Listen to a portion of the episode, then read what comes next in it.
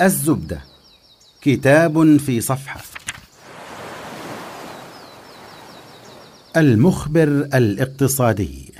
تيم هارفورد.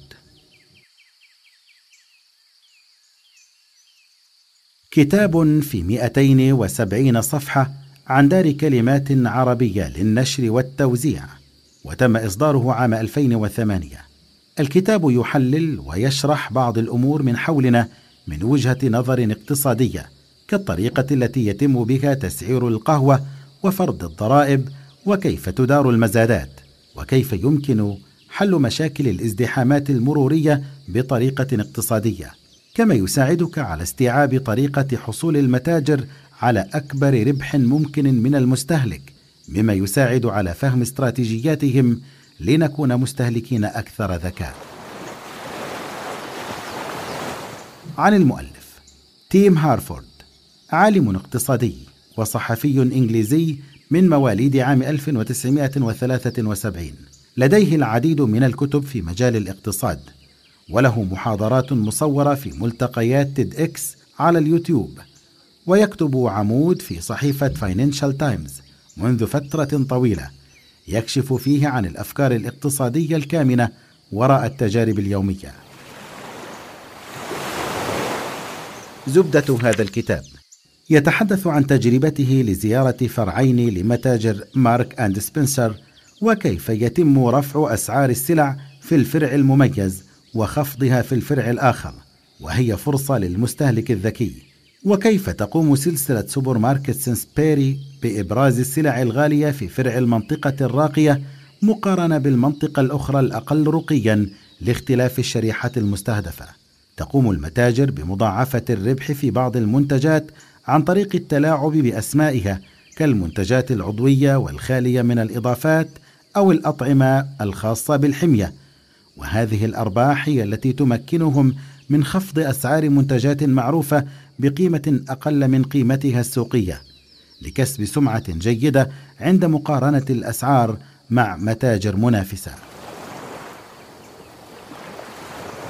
بعض الشركات تتعمد تقديم خدمات سيئة في الدرجة السياحية أو الصالات العامة في بعض المطارات أو وضع مقاعد خشبية في الدرجة الثالثة في القطارات وذلك لإجبار الأشخاص المقتدرين على شراء تذاكر الدرجة الأولى وبنفس الطريقة يتم إيصال الرسالة عند إغلاق الستارة في وجه ركاب الدرجة السياحية في الطائرة ومنعهم من مغادرتها قبل ركاب الدرجة الأولى. ويذكر تجربة طرح طابعتين متشابهتين تماما إلا أنه تم تزويد أحدهما بشريحة تخفض سرعتها وذلك لتشجيع العملاء على شراء الطابعة الأسرع حيث تنافس الشركة نفسها بطريقة ذكية. يمكن معالجة الزحام المروري في المدن بفكر اقتصادي وليس تنظيمي. فمثلا يمكن وضع ضرائب عالية على الوقود أو كما حصل في لندن لتخفيف الزحام ساعات الذروة حيث تم فرض ضريبة زحام بمقدار خمسة جنيهات يوميا لمن يدخل منطقة وسط لندن والتي خفضت الزحام للثلث وزادت بنسب عالية استخدام البدائل المتوفرة كالحافلات والدراجات. ومن جهة أخرى هناك ضرائب قد تكون آثارها السلبية أكثر من الإيجابية مثل ضريبة الرفاهية على السيارات الفارغة والتي قد تجبر البعض على التمسك بالسيارات القديمة ذات الأداء المنخفض والمؤثر على البيئة وليس استخدام السيارات الصغيرة الأكثر فعالية أو فرض ضرائب عالية جدا على رخص السير مما قد يشجع الناس للسير أكثر بسياراتهم لأن أي رحلة جديدة لن يدفع عليها السائق أي مقابل إضافي كما تدعم الحكومات بعض المنتجات مثل لقاحات الأطفال وذلك لأن تأثيراتها الخارجية الإيجابية كبيرة وفي المقابل تقوم الحكومة بوضع ضرائب عالية على الشركات التي تلوث البيئة لارتفاع آثارها السلبية.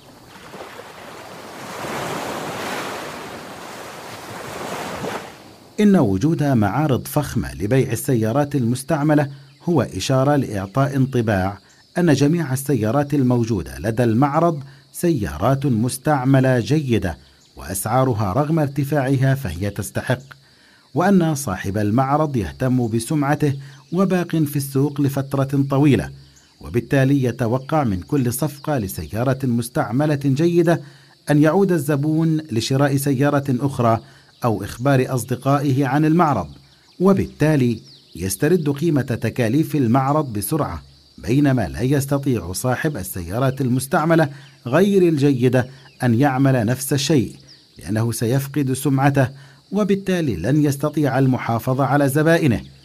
وهذه نفس الإشارة التي تنتهجها بعض البنوك حيث اعتادت أن تتخذ مباني مبهرة لمقراتها. وبنفس الفكرة يفسر سبب استمرار دعايات كوكاكولا مثلا وذلك لتعطي انطباع أنهم باقون في السوق وأنهم يتعهدون بصناعة منتجات عالية الجودة. هناك بعض المؤشرات التي تدل على ارتفاع غير منطقي في قيمة الأسهم وقرب انهيارها وأفضل طريقة لتقييم السهم هي تحديد قيمة السهم الأساسية.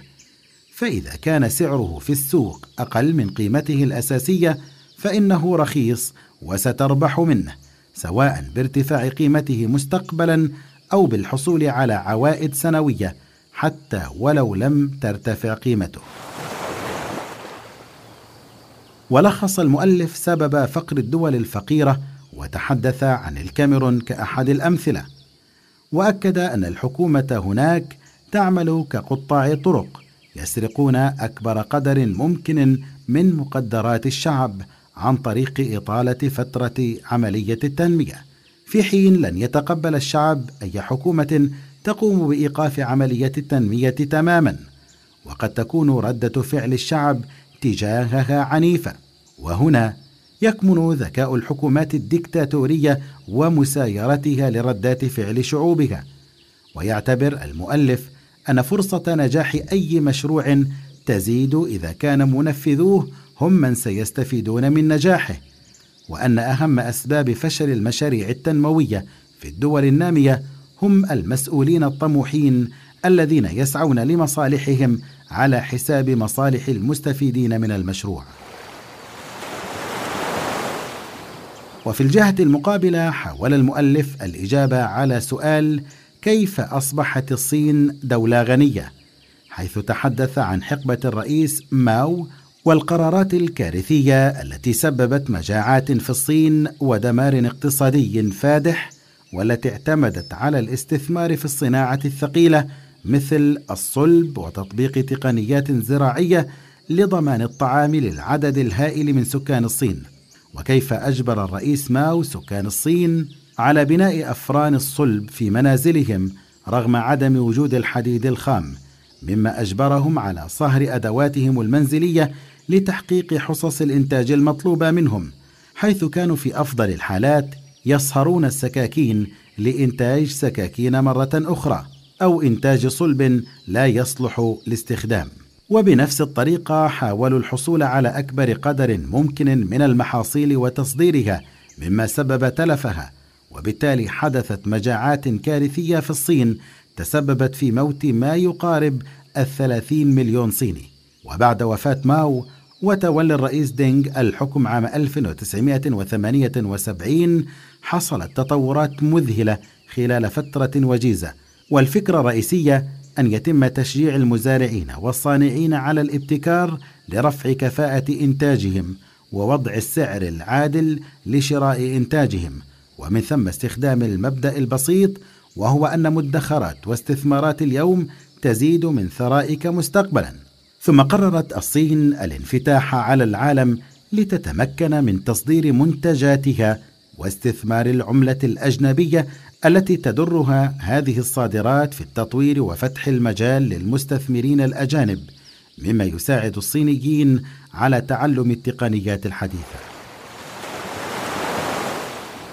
معظم الدول الغنية أو سريعة النمو هي دول تطبق نفس المبادئ الاقتصادية التي تحدث عنها في كتابه مثل محاربة الندرة والفساد وتقويم التأثيرات الخارجية ومحاولة الحصول على أكبر قدر من المعلومات الصحيحة والاتصال بالدول الأخرى وتقبل فكرة الأسواق التنافسية التي تقوم بمعظم هذه المهام في نفس الوقت وبشكل روتيني. كتاب رائع وفيه فوائد كثيرة للمهتمين بالاقتصاد ويساعدك على فهم الكثير من خدع السوق ومعرفة كيف يتم تجنبها كما يعطي صورة مبسطة عن الكثير من النظريات الاقتصادية العالمية. الزبدة كتاب في صفحة.